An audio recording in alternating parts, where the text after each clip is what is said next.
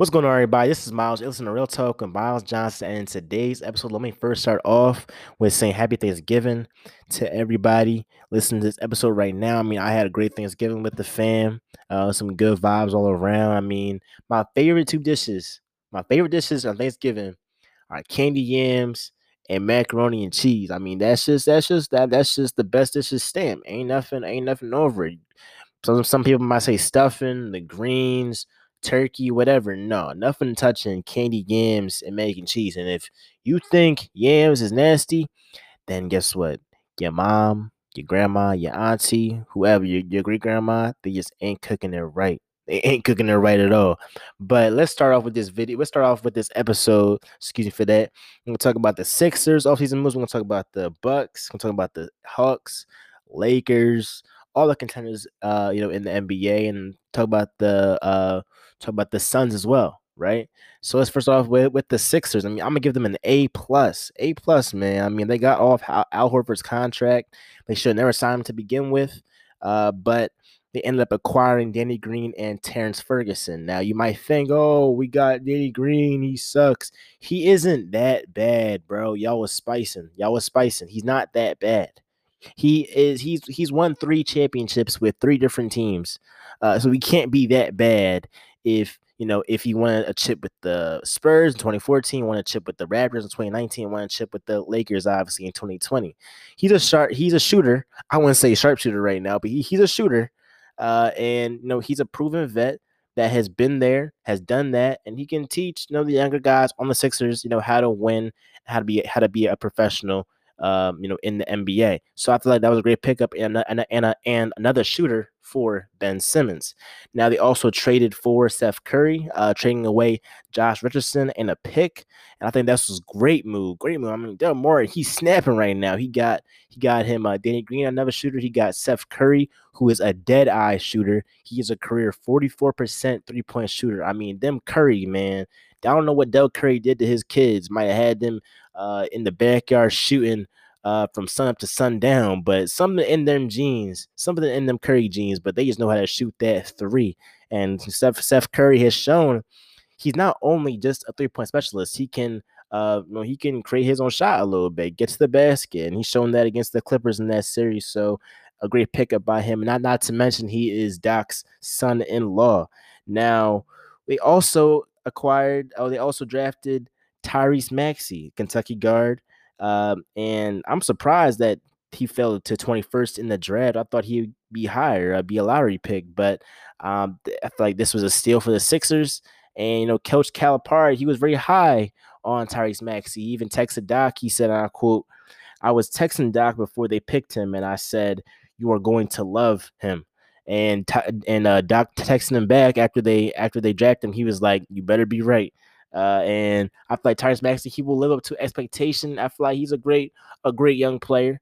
And with you know, with the track record of Kentucky guards with Tyler Herro with Jamal Murray, I mean, they have been they have been producing studs out the Kentucky basketball program. Uh, so I'm very high on Tyrese Maxey. I feel like it was it was a it was a it was a great pickup for the 76ers. Now let's get into the Bucks. I'm gonna give them a C minus, man. C minus. I mean, they signed Jrue Holiday, but they kind of gave up too much for him but they gave up a lot for him. You know, three picks, gave up Eric Bledsoe, gave up uh, what three uh, three picks and two swaps. So I mean, like you gave up a lot for Jrue Holiday, and the Bojan Bogdanovic trade fell through. I, am thinking, you know, if the if the Bogdanovic trade falls through uh, falls through, then you know what they they've gotten much better than they were last season. Um, but with them only getting Jrue Holiday and the Bogdanovic trade or Bogdanovic yeah, signing trade falling out of falling through. It, it, it ain't it ain't work out. Um, I think Giannis is set to leave, man. And you know, obviously, you know what what will determine if this offseason was a success is if Giannis signs that signs that supermax deal, which I don't think he will. But if I was him, I would sign that bread, and then you know what, I you know if things aren't going my going my way in the next uh, one to two years, to I'm signing that. I'm telling them to trade me somewhere else. I'm guess what, I can get my money. Uh, but you know what? You know, I'm gonna get, I'm gonna get a, I'm gonna get a chip, whether it's you know getting traded or whatever. But, but uh, you know, again, but uh, getting that much money with the richest contract in the NBA he would get if he signed that supermax deal. I mean, that doesn't. That's just that. That's just that. That that just doesn't come very often. Now with the but now with the Hawks, sorry about that, but with the Hawks, I give him I gave him a B plus. The reason why I gave him a B plus is because they signed Bojan Bogdanovic, snatched him up from the Bucks. They signed Rondo as well. Now Rondo uh, will be able to mentor Trae Young and another smart guy in the locker room that will, I think, push them past um, or at least get them to the playoffs. You know, I feel like they can be a six seed in the East. And they they, they also signed Danilo Gallinari. I feel like this wasn't. I feel like they didn't need a need need to uh, sign Gallinari. They already have Cam Reddish. They already have DeAndre Hunter. They don't need another small forward. Uh, plus, you're kind of stunning stunning the growth of your two promising uh, small forwards. Uh, but other than that, I mean, they got probably the best shooting backcourt in the league with with Klay out right now, with Trae Young and Bojan Bogdanovic. So they are poised to, you know, make this playoffs and possibly make a run. Be, make, they could they could possibly upset a team. So let's get into the Lakers. I'll give them an A. And you know, they added Wesley Matthews, Montrezl Harrell, Dennis Schroeder, Marcus Gasol. I mean, the rich keep getting richer. It's it's just how it seems. I mean, they added the top two candidates for six man of the year last season.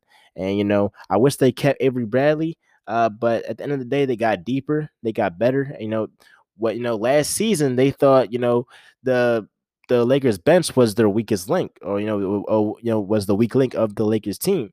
Uh, but in fact, they improved their bench mightily, and you know they're poised for when LeBron leaves or when or when AD leaves or when they're both out of the game to stay afloat and still get buckets. I mean, if you got Dennis Schroeder, if you have Montrezl Harrell in the starting lineup or in a lineup in general, they gonna get buckets regardless, man. They're both some dogs, and I'm, I'm you know, as Lakers fan, as, as a Brown fan, I'm happy that they acquired them as well as as well as Marc Gasol. He isn't the defender he once was, but he's still a good defender, and he can pass out the post and also stretch the floor shooting some threes. So, but it was a great pickup, and Wesley Matthews is a definitely an upgrade from Danny Green.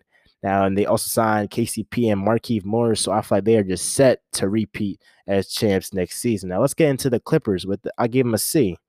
Now, it, I gave them a C not for what they did, but for what they kind of did not do. Right now, they did not sign Ra- Ra- Rajon Rondo, who we all thought would be a Clipper, and I think it would help his, his Hall of Fame case if he if he was a Clipper. Uh, he ended up taking that bag and going to the Hawks.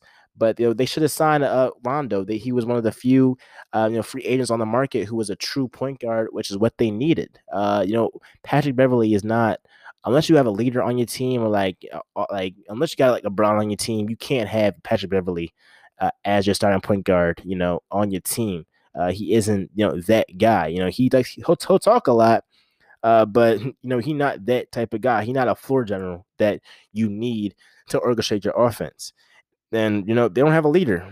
The Clippers don't, don't have a leader. They ain't you know they ain't get nobody that's that's like a leader on their team. Kawhi is a, uh, is a great player, but he's not a leader. Paul George is a great player. He's he's not a leader. So they haven't fixed the you know the the things that you know was the problem last season. Now they added Serge Ibaka. They re-signed Markieff Morris. They traded for Luke Kennard. Those are all great moves. But do I think adding Serge Ibaka puts them over the top? Heck no. So they'll have to do more, you know, more work to if, if they want to get to if they want to get past the West. And never mind beat the Lakers. They gotta they gotta talk they gotta uh, you know think about beating the Mavs who who uh, who got Luka. Uh, you gotta think about being the Trailblazers, we'll, we'll get into them a little bit later as well. The Nuggets, like they got a lot of people to worry about aside from the Lakers, the Lakers are the last problem, you know, really that they should be thinking about. They got uh, the West is stacked, so they got a whole lot of teams that they should be worried about before they should totally focus on the Los Angeles Lakers. Now let's get into the Suns. I'm, I'm gonna give them an A minus, right? Because they added CP3. Uh, I wish they kept Kelly Oubre, but I guess that that's fine or whatever. I mean, I think with with with with adding CP3, especially going, uh, especially uh, after their uh, successful bubble run, going eight and zero, oh, uh, and their uh, great coach Monty Mil- Monty Williams. I think you know this was a great pickup to get CP3. I wish he went to a to a contender, but I feel like the Suns can be a fifth seed, can be a sixth seed, they can even be a fourth seed if stuff if things go their way. Uh, and I feel like Devin Booker is ascending as a superstar, and DeAndre Ayton uh, is becoming a star in this league. And this will be a scary team to to play in the playoffs. I wouldn't want to play him if I was the Lakers or whoever else, you know. You know, with you know, with Chris Paul joining the OKC Thunder last season, we didn't think they'd be a fourth seed in the West. So so I don't know what the what, what the Suns will be this next season, but the ceiling for them is obviously it's obviously high. But I don't see them as a contender, but definitely a playoff team in the stacked Western Conference. Now let's talk about the Trailblazers. This this is the last team for today's episode. Now I'm give them a B plus, and they haven't really. A matter of fact, I'm gonna give them an A minus. Man, I'm gonna give them an A minus because they have a squad. They got a squad. I mean, they traded away Trevor Ariza and two first round picks for Robert Covington. Robert Covington, he showed that he's a he's one of the best three and D players in the game. Uh, he was just lining up uh, you know, with the with the Rockets, you know, in the postseason last last year. I mean, he was doing great. Uh, you know, and he's he's he's he's the type of guy every team wants to have. Robert Covington, man, every team wants to have him. Now let's talk about their let's talk about like their their uh, their uh, starting lineup. They got Damian Lillard at the one, CJ McCollum at the two. They will have Robert Covington at the three. Probably have Carmelo Anthony at the four or maybe come or maybe have him have him have him off the bench. Maybe put in Zach Collins and then and, and then have you know Jusuf Nurkic. Because remember, uh, last season Nurkic did not play a lot except except during the playoffs. He didn't really play that much. And Zach Collins was injured for the whole playoffs. They he they are they are actually bringing him back. And and Enes Kanter, they re-signed him. So they got a squad, man. They're pretty deep, and I see them being a top three team in the Western Conference. I feel like them and the Nuggets will battle for that second or or third seed in the West. Uh, so they're definitely a talented squad. And Dame Lillard, he got a squad on his hands. They can go far in the playoffs. Thank you all for tuning into this episode. Be sure to like, subscribe, and turn on post notifications so you know when I'm posting and when new episodes have dropped. With that being said, we out.